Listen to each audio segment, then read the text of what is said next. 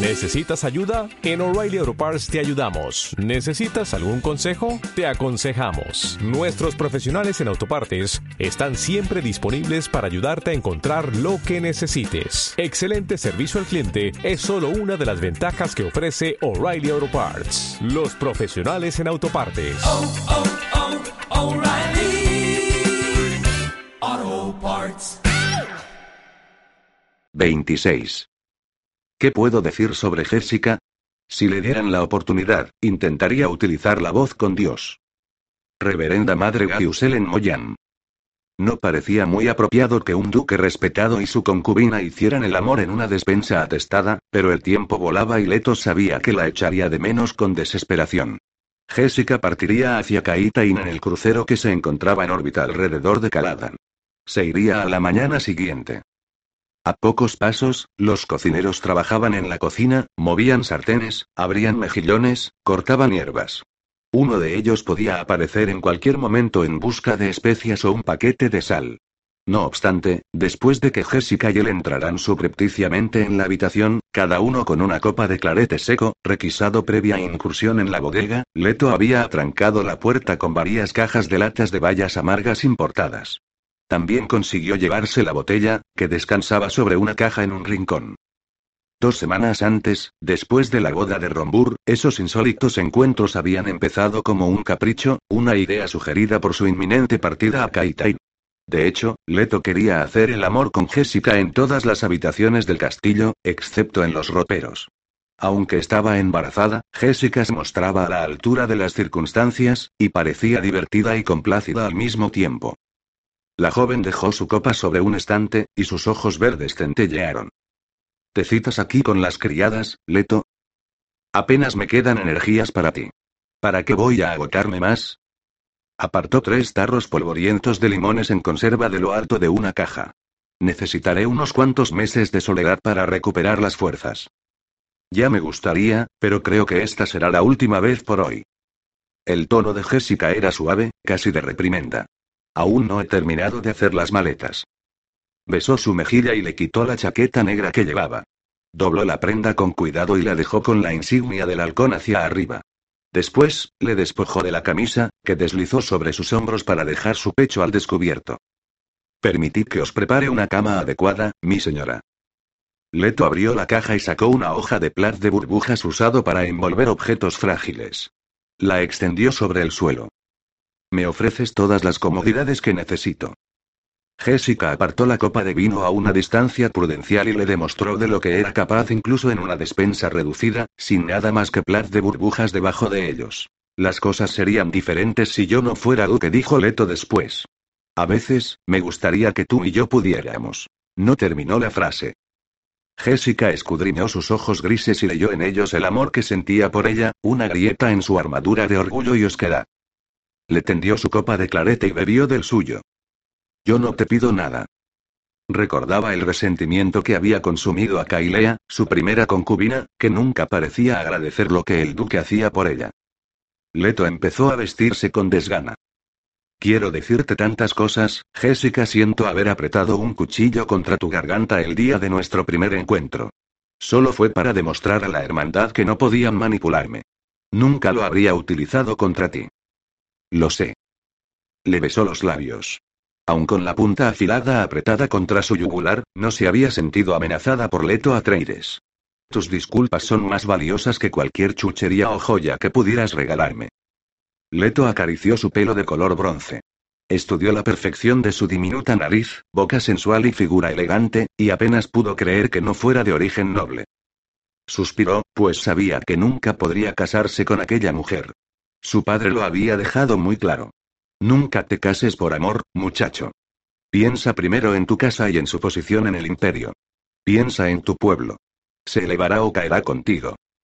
Aún así, Jessica llevaba un hijo de él en sus entrañas, y se había prometido que ese niño llevaría el apellido y la herencia a Atreides, pese a otras consideraciones dinásticas. Un varón, esperaba.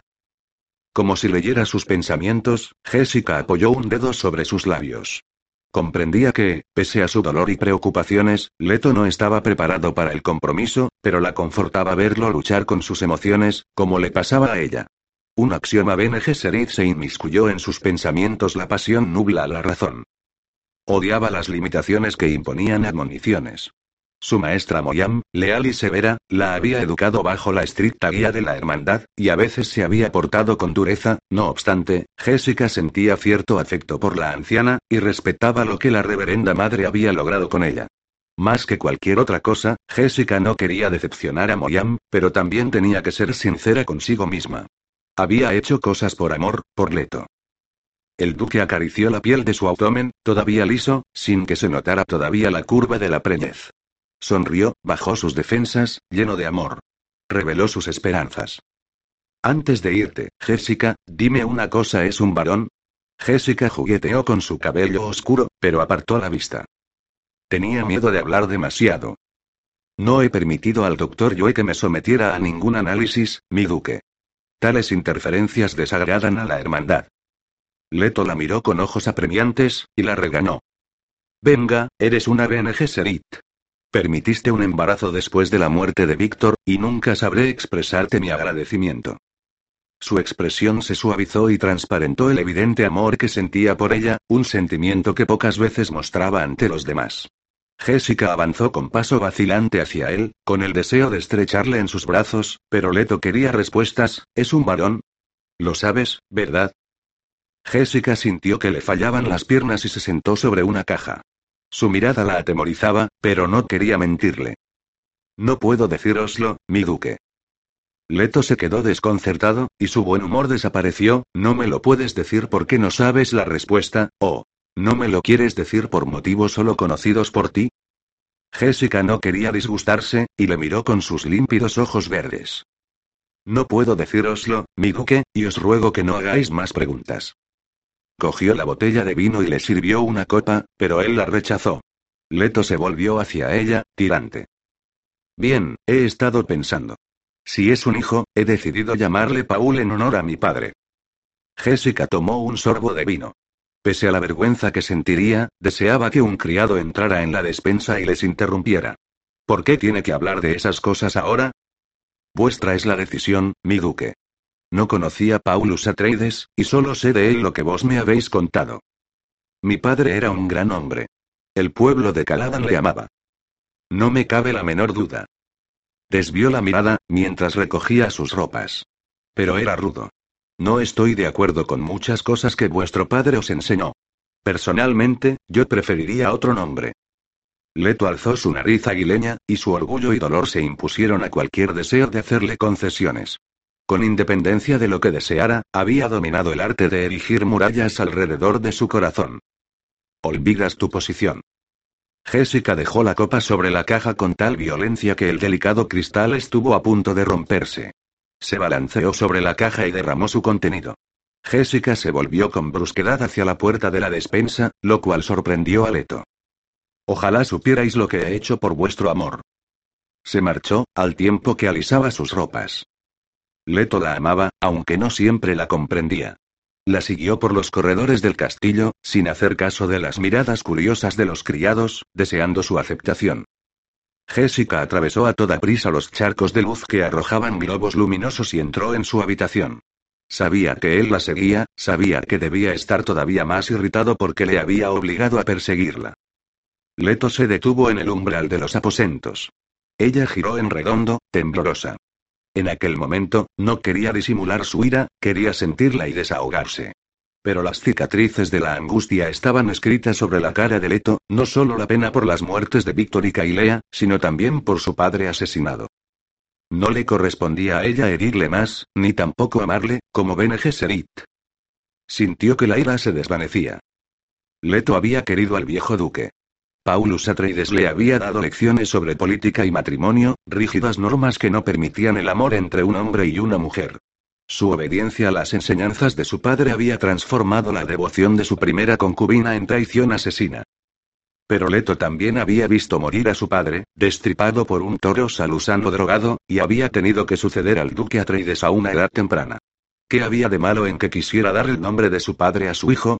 Jessica partía al día siguiente para Kaitain, y tal vez pasarían meses sin que le viera. De hecho, como hermana Bene Gesserit, no tenía ninguna garantía de que le permitieran volver a Caladan. Sobre todo cuando descubrieran el sexo del hijo que esperaba, un desafío evidente a las órdenes de la hermandad. No pienso abandonarle así. Antes de que el duque pudiera hablar, dijo. Sí, Leto. Si el bebé es un varón, Paul será su nombre. No hace falta que discutamos más. Al amanecer del día siguiente, a la hora en que las vacas de pesca zarpaban de Cala City camino de alejados bancos de Kelto, Jessica esperaba la hora de su partida. Oyó palabras airadas procedentes del estudio privado del duque. La puerta estaba entreabierta, y Gayusel Moyam, con su hábito negro, estaba sentada en una silla de respaldo alto. Reconoció la voz de la mujer por los años que había pasado bajo su tutela en la escuela materna. La hermandad ha tomado la única decisión posible, Duque Leto dijo Moyan. No comprendemos la nave ni el proceso de fabricación, y no tenemos la menor intención de facilitar pistas a ninguna familia noble, ni siquiera a la casa Atreides. Con todo el respeto, señor, vuestra solicitud ha sido denegada. Jessica se acercó un poco más. Había otras personas en el estudio. Identificó las voces de Tufira Watt, Duncan y Dao y Gurney Ayek. ¿Cómo vais a impedir que los Arconen la utilicen otra vez contra nosotros? Rugió Gurney. Son incapaces de reproducir el arma, de modo que el inventor no debe estar en su poder, sino muerto, lo más probable. Fue la Bene Gesserit quien nos informó, reverenda madre. La de Oleto. Vos me hablasteis del complot de los Arconen contra mí. Durante años he dejado de lado mi orgullo, no he utilizado la información para limpiar mi nombre, pero mi propósito actual es más importante. ¿Dudáis de mi capacidad para utilizar el arma de una manera sensata? Vuestro buen nombre no admite dudas. Mis hermanas lo saben. No obstante, hemos decidido que esa tecnología es demasiado peligrosa para caer en manos de cualquier hombre, o casa. Jessica oyó que algo caía en el estudio, y Leto habló con voz airada. También os lleváis a mi dama. Una afrenta tras otra. Insisto en que Gurney Ayek acompañe a Jessica como guardaespaldas. Para protegerla. No quiero que corra el menor peligro. El tono de Moyan era excesivamente racional. ¿Un indicio de la voz? El emperador ha prometido su protección durante el viaje y en palacio. No temáis, vuestra concubina estará bien cuidada. Lo demás no os compete. La anciana se levantó, como para indicar que la reunión había concluido. Jessica será pronto la madre de mi hijo, dijo Leto en un tono estremecedor. Procura que no le pase nada, de lo contrario os haré personalmente responsable, reverenda madre. Jessica vio que Moyam efectuaba un sutil movimiento corporal y adoptaba una postura de combate apenas perceptible. La hermandad está mucho más capacitada para proteger a la muchacha que cualquier ex contrabandista. Jessica entró con descaro en la habitación para interrumpir la creciente tensión. Reverenda madre, estoy preparada para partir a Kaitain, si permitís que me despida del duque. Los hombres vacilaron y guardaron un incómodo silencio. Moyan miró a Jessica, y expresó con claridad que había sabido desde el primer momento que Jessica estaba escuchando. Sí, hija mía, ya es hora. El duque Leto contemplaba las luces de la lanzadera que se alejaba, rodeado de Gurney, Tufir, Rombur y Guncan, cuatro hombres que hubieran dado la vida por él, en caso de haberlo pedido. Se sentía solo y vacío, y pensó en todas las cosas que habría querido decir a Jessica, de haber tenido valor. Pero había perdido la oportunidad, y lo lamentaría hasta que estuvieran abrazados de nuevo. 27. No es posible ocultarse de la historia, ni de la naturaleza humana. Libro Azar de la Bene Gesserit. La antigua cantera de roca era una profunda cuenca con altas paredes de piedra cortada. Durante los siglos anteriores, se habían extraído bloques de mármol veteado para construir nuevos edificios destinados a la escuela materna. La hermana Cristane, seria y profesional, guió a los tres inventores richesianos hasta el fondo de la cantera.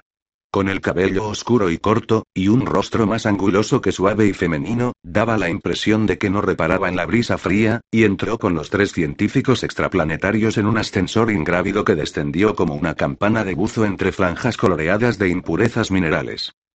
Los inventores eran muy diferentes. Uno era parlanchín y más político que inventor. Había alcanzado la notoriedad gracias a escribir excelentes informes, en lugar de realizar importantes investigaciones. Sus dos acompañantes eran más callados y pensativos, pero sus momentos de inspiración habían producido hallazgos tecnológicos que dieron mucho dinero a Richese. La hermandad había tardado semanas en localizarles, en inventar una excusa creíble para atraerles a su planeta. En teoría, los tres hombres habían sido llamados para comentar la reorganización de los sistemas electrónicos de la escuela materna, y para desarrollar comunicaciones por satélite directas que no interfirieran en los escudos defensivos que rodeaban Vallage Noveno. El gobierno richesiano se había apresurado a ofrecer sus talentos creativos a la poderosa Bene Gesserit. El pretexto había logrado su propósito. En realidad, Arishka había solicitado a aquellos tres investigadores en concreto debido a su relación con el desaparecido Jobin. Tal vez tenían acceso a la documentación sobre sus trabajos, o sabían algo importante acerca de lo que había hecho. Nos hemos alejado mucho del complejo principal, dijo el tímido inventor llamado Aloha Rund. Miró a su alrededor mientras el ascensor descendía y observó el aislamiento de la cantera. Había pocos edificios y ninguna tecnología destinada a trabajar la roca, ¿qué necesidades energéticas tenéis tan lejos del complejo principal? Rum, que había estudiado en la escuela Mentat y fracasado, todavía se enorgullecía de su mente analítica. También era sobrino del conde Ilvan Richese, y había utilizado sus relaciones familiares para recibir fondos con los que llevar a cabo excéntricos proyectos que hubieran sido negados a cualquier otro. Su tío protegía a todos sus parientes. La Madre Superiora está esperando abajo, contestó Cristane, como si eso disipara las dudas. Tenéis que ayudarnos a solucionar un problema. Antes, en los alrededores de la escuela materna, los dos compañeros de Rund se habían quedado maravillados con el paisaje, los huertos y los edificios de estuco con tejados de terracota. Pocos hombres recibían permiso para visitar Vallage Noveno, y absorbieron todos los detalles como turistas, contentos de ir a donde las hermanas les llevarán. El ascensor ingrávido llegó al fondo de la cantera, donde los hombres salieron y pasearon la vista a su alrededor. La brisa era fría y cortante. Las paredes de roca se alzaban sobre sus cabezas como un estadio cerrado. Los restos de la extraña nave estaban cubiertos con electrotelas alquitranadas, y el casco aún era visible a la luz sesgada. La madre superiora Arishka y varias hermanas aguardaban junto a la nave. Los inventores richesianos avanzaron, intrigados.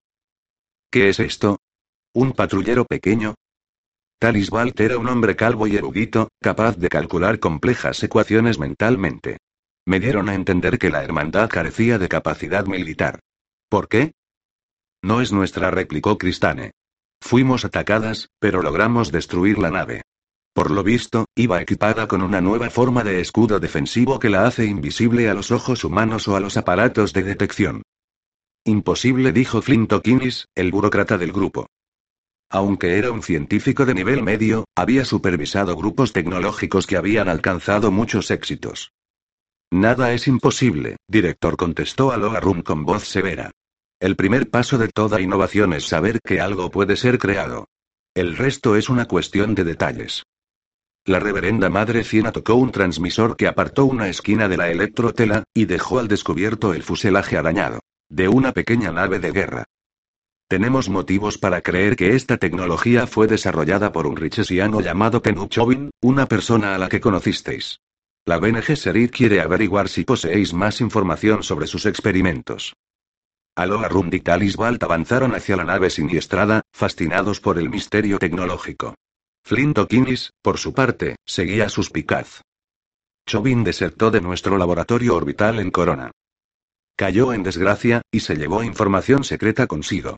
¿Por qué no le preguntáis a él? Creemos que está muerto, dijo Cristane. Kini se quedó sorprendido y confuso. Aloha Rund se volvió hacia la Madre Superiora. Debe de ser un secreto muy peligroso. ¿Por qué nos lo reveláis? Frunció el ceño, intrigado por la idea de los avanzados detalles tecnológicos que podría arrebatar a los restos de la nave, pero sintió también un escalofrío de inquietud. No había testigos, y las hermanas eran impredecibles. No obstante, Rund era sobrino del conde Richese, y la noticia de su viaje era conocida.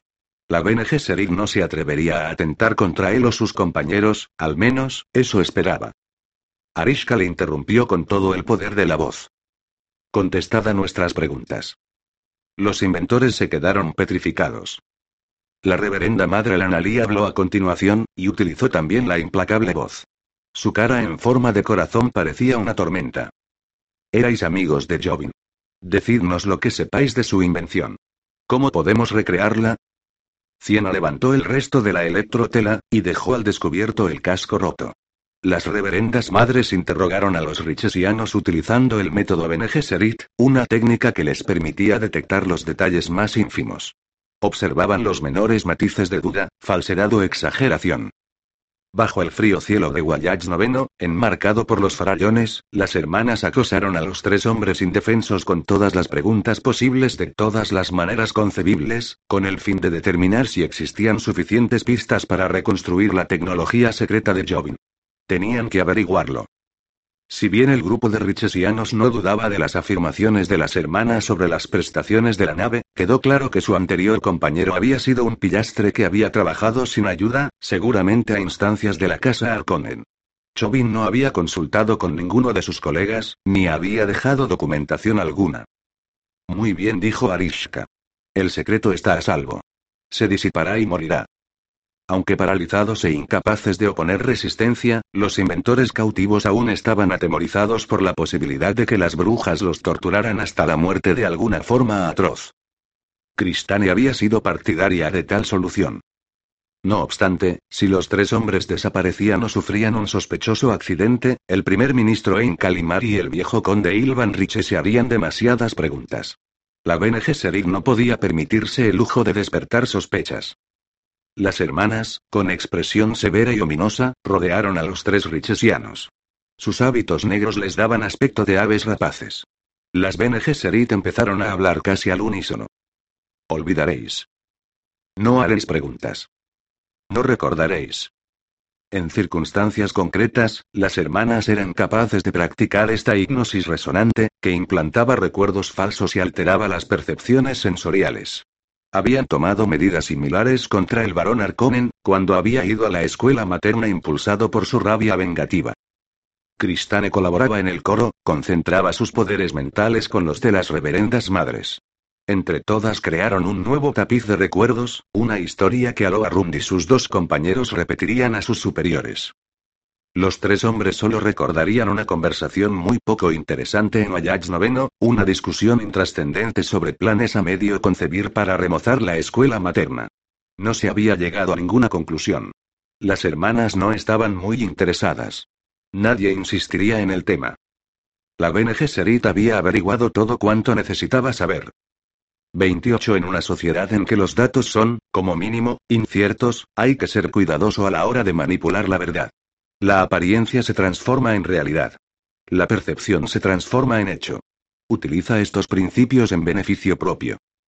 Emperatriz Herade, libro de textos sobre los principios más refinados de la cultura en el imperio. El asesor de etiqueta de Chusuk paseó la vista alrededor de la inmensa fortaleza Arconen y suspiró. Supongo que no tendremos tiempo para cambiar la decoración. Peter de Bries guió al hombre, delgado y presuntuoso, hasta la sala de los espejos, donde le presentó al varón y a la bestia Raban.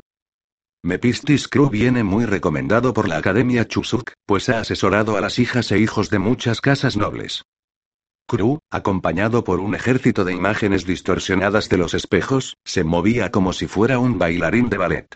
El cabello castaño, largo hasta los hombros, estaba rizado y le caía sobre un manto abultado sin duda el sumón de la moda en algún planeta lejano. Los pantalones estaban hechos de una tela brillante estampada con motivos florales. Llevaba la piel cubierta de una fina capa de polvos, demasiado perfumada para el gusto del varón. El hombre hizo una reverencia elegante y se detuvo al pie de la inmensa butaca del varón. Os agradezco la confianza que habéis depositado en mí, señor. La voz del hombre era como seda húmeda.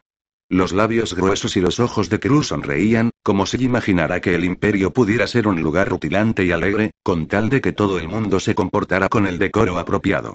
He leído todos los comentarios sobre vos, y estoy de acuerdo en que debéis retocar vuestra imagen.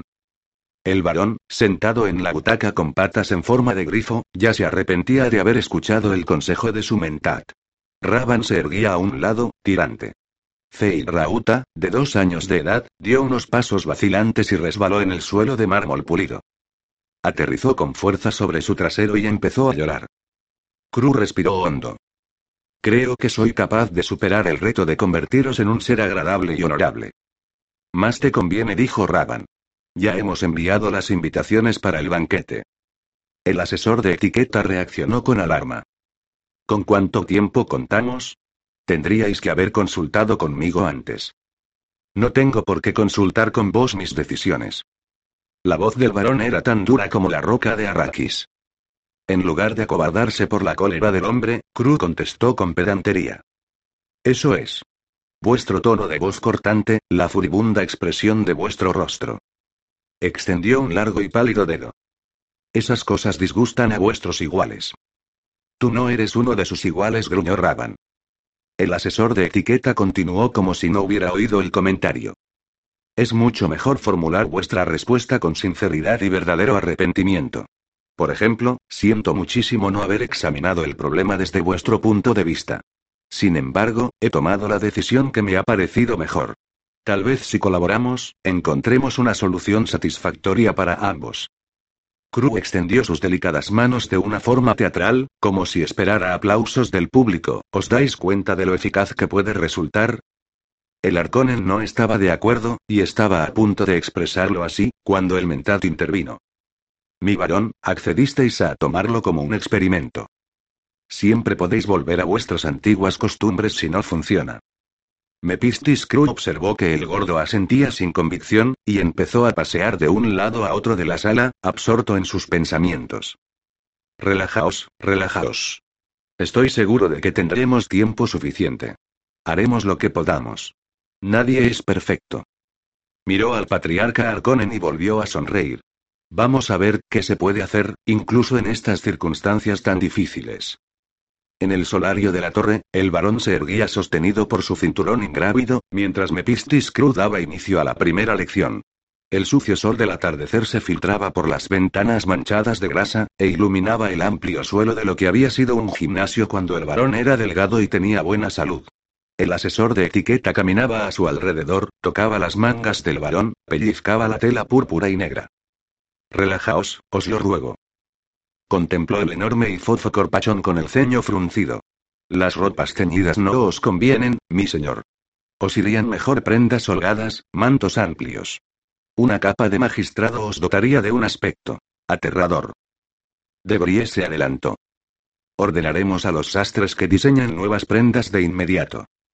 A continuación, Mepistis Crew estudió al corpulento Raban, con su chaleco de cuero con adornos de piel, las botas con suelas de hierro y el ancho cinturón que ceñía su látigo de tinta parra. El pelo de Raban estaba desordenado. Crew apenas logró disimular su expresión de desaliento, pero se obligó a mirar al varón. Bien, nos concentraremos en vos primero. El hombre recordó un detalle y llamó a Debries con un chasquido de dedos.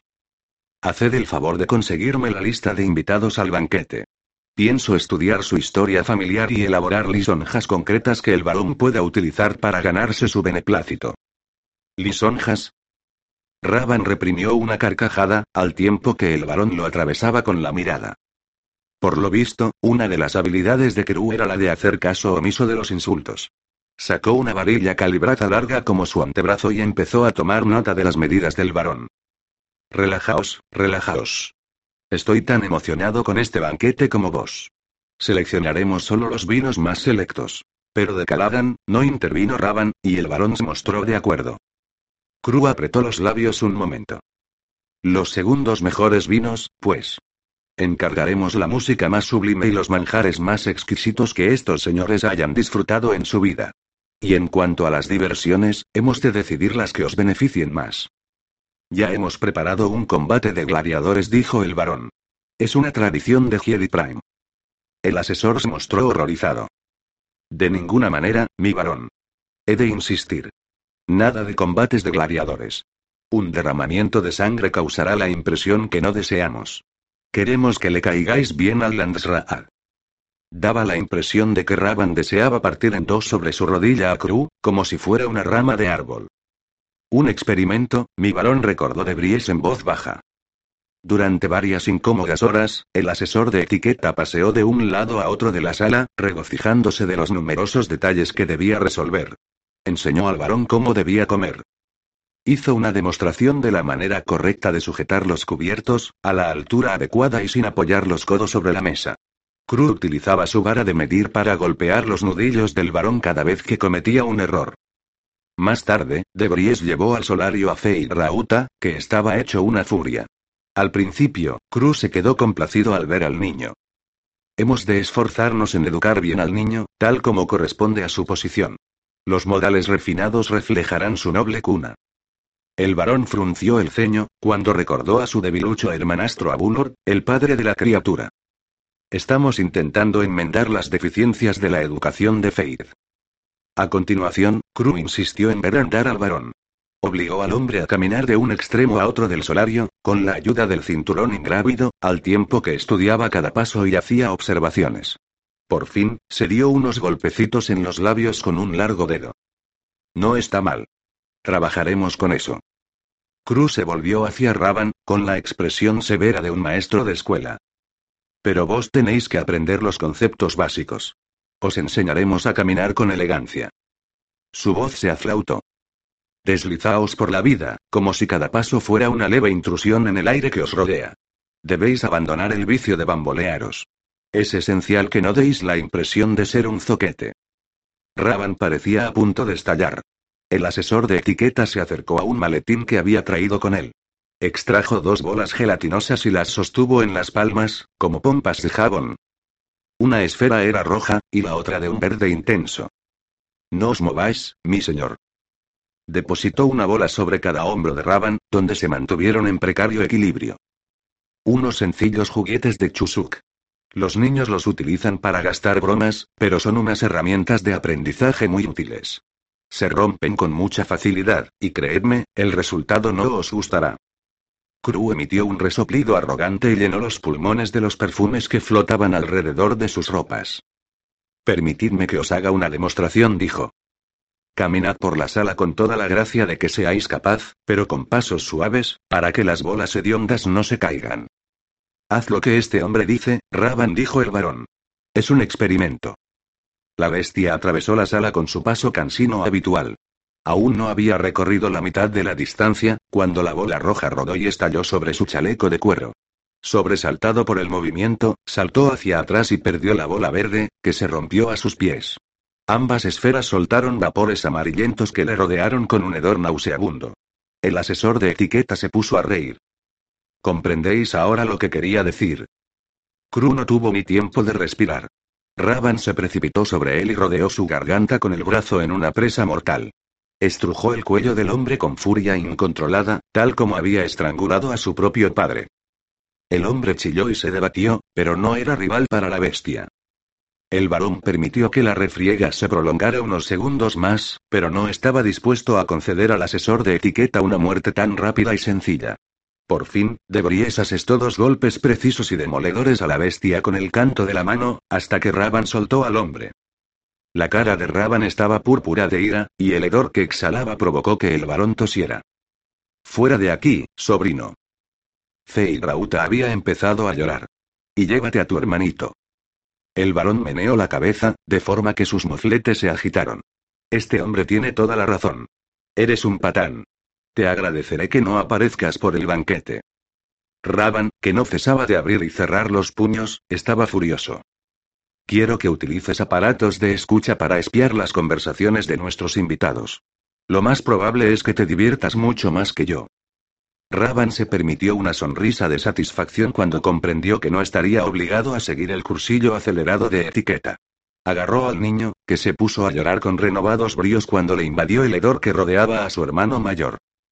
El mentat ayudó a levantarse a Mepistis Crew, que tenía el rostro congestionado y marcas rojas en su delgada garganta. Ahora, me encargaré del menú, mi señor varón. El asesor semiestrangulado salió del solario por una puerta lateral, con pasos vacilantes y expresión asustada. El varón fulminó con la mirada a Peter de Bries, lo cual provocó que el mentad se encogiera. Paciencia, mi varón. Está claro que nos queda un largo camino por delante. 29. El poder es la más inestable de todas las consecuciones humanas. La fe y el poder se excluyen mutuamente. Axioma Bene Gesserit. Y Darfen Agídica, cargado con una bolsa negra de gran tamaño, pasó a toda prisa ante dos guardias Sardaukar. Los soldados imperiales se pusieron firmes y apenas parpadearon cuando el investigador jefe se alejó, como si no hubieran reparado en él. Ahora que había aprendido a aumentar drásticamente la producción de ajidamal, Ajídica consumía con regularidad enormes dosis de la especia sintética. Vivía en un agradable estado de hiperconciencia. Su intuición era más aguzada que nunca. La droga superaba todas las expectativas. El ajidamal no era solo un sustituto de la melange. Era mejor que la melange. Con su conciencia optimizada, Ajídica reparó en un diminuto reptil que se deslizaba sobre la pared rocosa. Draco Volans, uno de los lagartos llamados dragones voladores que habían penetrado desde la superficie después de la conquista de Leilaxu. El animal desapareció de su vista con un centelleo de la piel escamosa. Hormigas, escarabajos y cucarachas también habían encontrado la forma de introducirse en el mundo subterráneo. Ajídica había establecido una serie de procedimientos para evitar que los insectos invadieran sus laboratorios asépticos, pero sin éxito.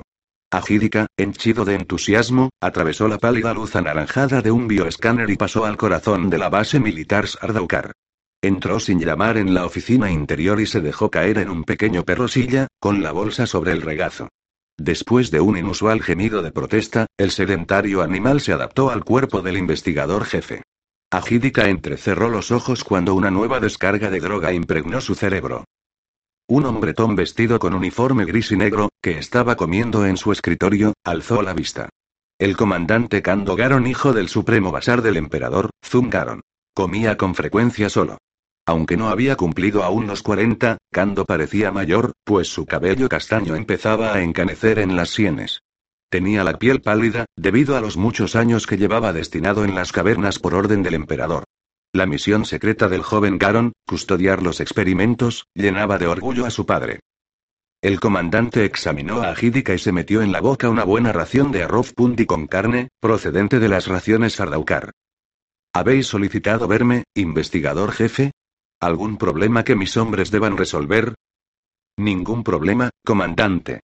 De hecho, he venido a recompensaros.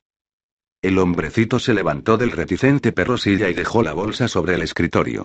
El comportamiento de vuestros hombres ha sido ejemplar, y nuestros dilatados esfuerzos han dado fruto por fin. Los cumplidos sabían raro en la boca de Agídica. Enviaré mis felicitaciones a vuestro padre, el Supremo Basar. En el ínterin, no obstante, el emperador me ha permitido ofreceros una pequeña recompensa. Sacó un paquete cerrado de la bolsa. Garon lo miró como si estuviera a punto de estallar en su cara. Lo olió, y percibió un inconfundible aroma a canela. ¿Melange? Garon extrajo varios paquetes de la bolsa. Esto es excesivo para mi uso personal. Tal vez suficiente para compartirlo con vuestros hombres. Si lo deseáis, me encargaré de que vos y vuestros Sardaukar recibáis tanto como necesitéis. El hombre miró sin pestañear a Agídica. ¿Me estáis sobornando, señor? No pido nada a cambio, comandante. Ya conocéis nuestra misión aquí, convertir en realidad los planes del emperador. Agídica sonrió. Esta sustancia procede de nuestros laboratorios, no de Arrakis. Nosotros la hemos fabricado, convertido la esencia líquida en forma sólida. Nuestros tanques de Axlogl están funcionando a pleno rendimiento. Pronto, la especia correrá como el agua para quien lo merezca. No solo para la cofradía, la Choamo los inmensamente ricos. Agídica se apoderó de un paquete, lo abrió y engulló la muestra. De esta forma, os demostraré que la sustancia es pura. Jamás he dudado de vos, señor. El comandante Garon abrió una de las muestras y olfateó con cautela el material quebradizo procesado del destilado líquido original. Lo tocó con la lengua, y después comió. Un estremecimiento recorrió sus nervios, y su piel pálida enrojeció. Era evidente que le apetecía más, pero se contuvo. Después de que haya sido analizado a conciencia, me encargaré de que sea distribuido equitativamente entre mis hombres. Cuando Agídica salió del complejo de oficinas, satisfecho, se preguntó si aquel joven comandante Sardaukar le sería de utilidad en el nuevo régimen. Era delicado confiar en un extranjero infiel, un Poindá. De todos modos, a Agídica le caía bien el sensato soldado, siempre que pudiera ser controlado. Control. Tal vez la especia artificial le permitiera alcanzarlo. Satisfecho con sus grandiosas visiones, Agídica entró en un coche cápsula. Pronto iría a un planeta prometido en el que se haría fuerte, siempre que pudiera mantener a distancia al emperador y a Fenring, su perro de presa. A la larga, tendría que enfrentarse al depuesto Shaddam, y a los corruptores de Leilaxu que habían distorsionado la suprema creencia. Para retos tan vitales, Agídica necesitaría sus propios guerreros santos, además de los leales espías y servidores danzarines rostro. Sí, tal vez estas legiones imperiales le fueran útiles, una vez las convirtiera en adictas. 30. Entre los seres sensibles, solo los humanos se esfuerzan por obtener lo que está fuera de su alcance, a unas sabiendas. Pese a los repetidos fracasos, continúan insistiendo. Esta característica facilita que algunos miembros de la especie alcancen grandes logros, pero puede provocar graves problemas a aquellos que no alcanzan su propósito. Conclusiones de la Comisión Bene Gesserit, ¿qué significa ser humano? Jessica no había visto nunca una residencia más grande que el Palacio Imperial, el hogar del tamaño de una ciudad del emperador de un millón de planetas. Permanecería meses aquí, al lado de Lady Anirul Corrino, en teoría como nueva dama de compañía, aunque sospechaba que la Bene Gesserit tenía otros planes en mente. Generaciones de la familia imperial habían acumulado los prodigios materiales del universo, y alquilado el talento de los mejores artesanos y constructores. El resultado era un país de hadas hecho realidad, un único, inmenso edificio con tejados de dos aguas, vertiginosas alturas y chapiteles enjollados que se alzaban hacia las estrellas. Ni siquiera el castillo de cristal de Baluz podía acercarse a tal nivel de ostentación. Un emperador anterior, arrogante en su agnosticismo, afirmaba que ni tan solo Dios habría podido residir en una morada más placentera. Jessica se sentía inclinada a darle la razón.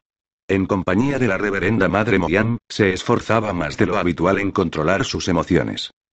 Moyan y ella, vestidas con prendas conservadoras, entraron en un majestuoso salón cuyas paredes estaban incrustadas de piedras o de valor incalculable. Tonos arcoirisados bailaban sobre sus superficies lechosas. El roce de un dedo provocaba que las piedras cambiaran temporalmente de color.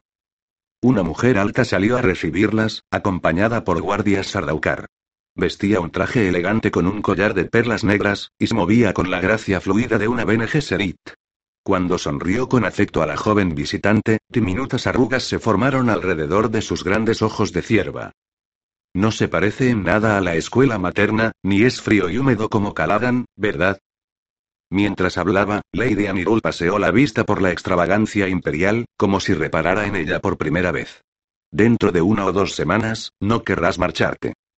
Avanzó y apoyó la mano sobre el vientre de Jessica sin la menor vacilación. Tu hijo no podría nacer en un lugar mejor. Daba la impresión de que Amirul estaba intentando comprobar la colocación o el sexo del feto mediante su tacto. Jessica retrocedió.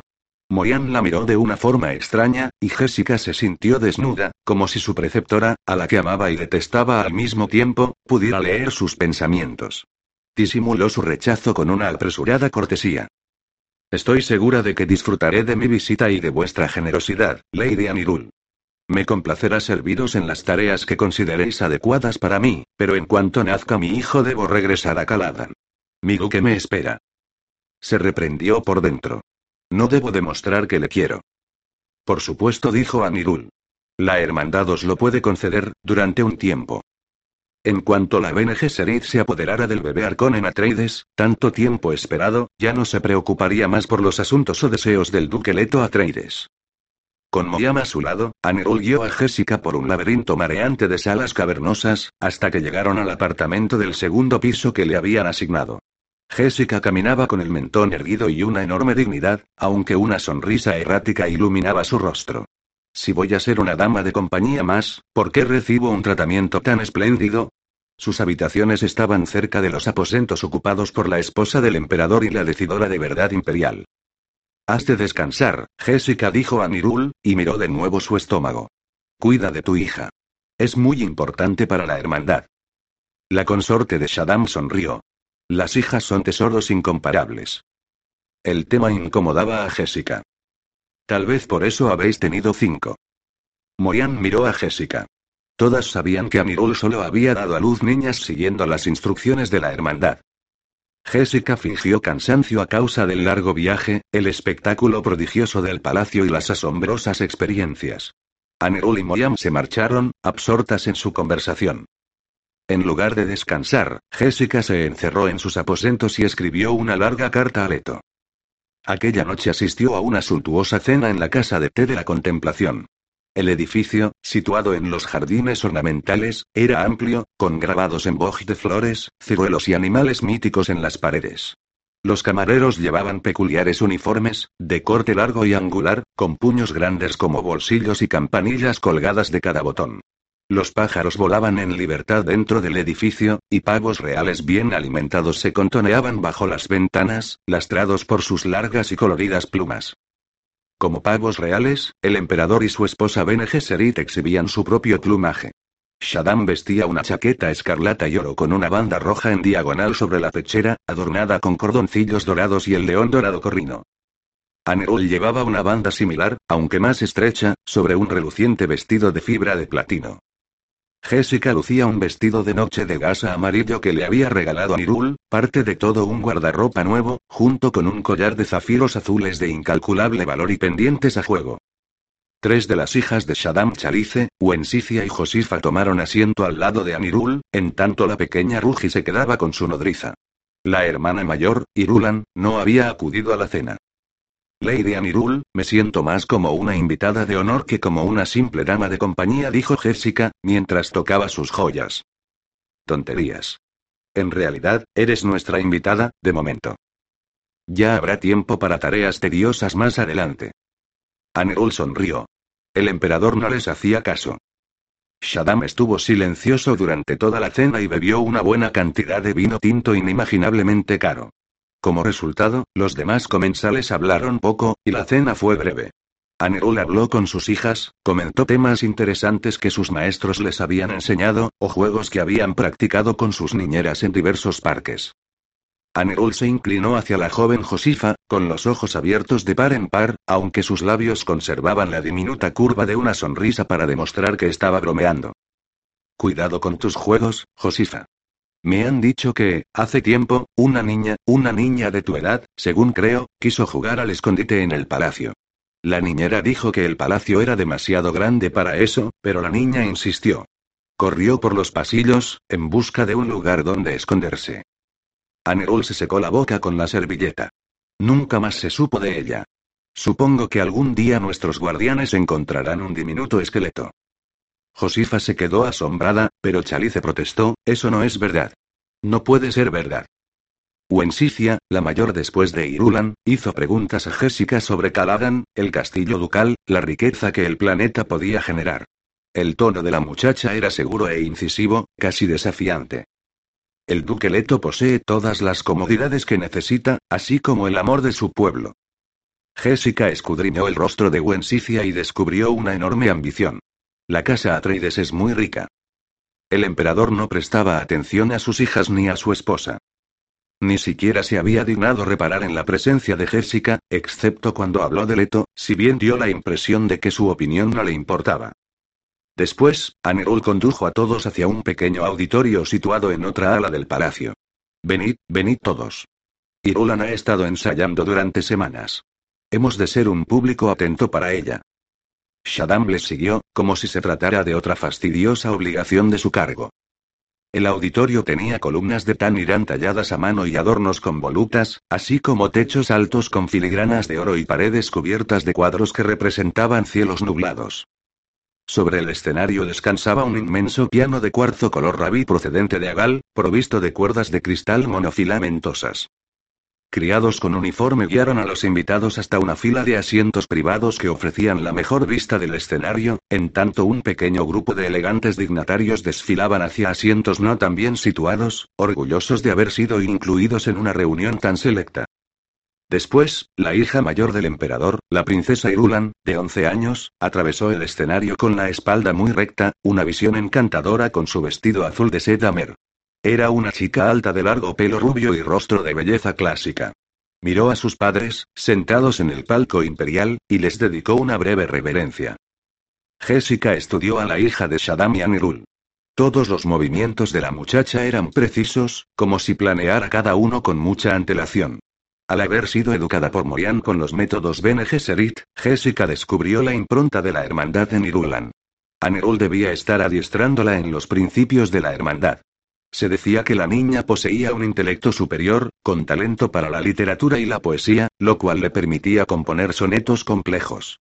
Su actitud para la música la había convertido en un prodigio desde la edad de cuatro años. Me siento muy orgullosa de ella, susurró a Nirula Jessica, sentada a su lado. Irulan llegará muy lejos, como princesa y como Bene Gesserit. La princesa sonrió a su padre, como si esperara provocar una reacción en su rostro impenetrable, y después se volvió hacia el público.